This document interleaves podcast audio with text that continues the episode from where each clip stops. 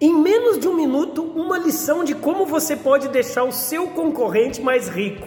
Oh meu Deus do céu, fui almoçar agora, depois do almoço fui pagar, fui pagar no caixa e no caixa, o caixa já até me conhece, ele sabe que eu sou um formigão, eu gosto de docinho. Cheguei lá, peguei um outro docinho que não é esse, e eu falei: "Olha, esse docinho é de quê?" Ele olhou pro fundo do meu olho e falou assim: não, não sei não. Aí eu perguntei de novo: é, é, do que, que é esse doce? Olha que bonitinho. Eu não sei não.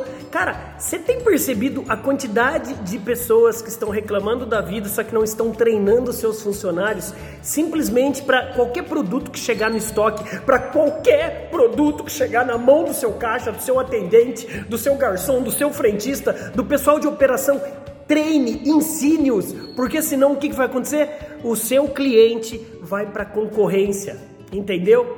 Dá um, dá um calmante para mim, já volto um momento.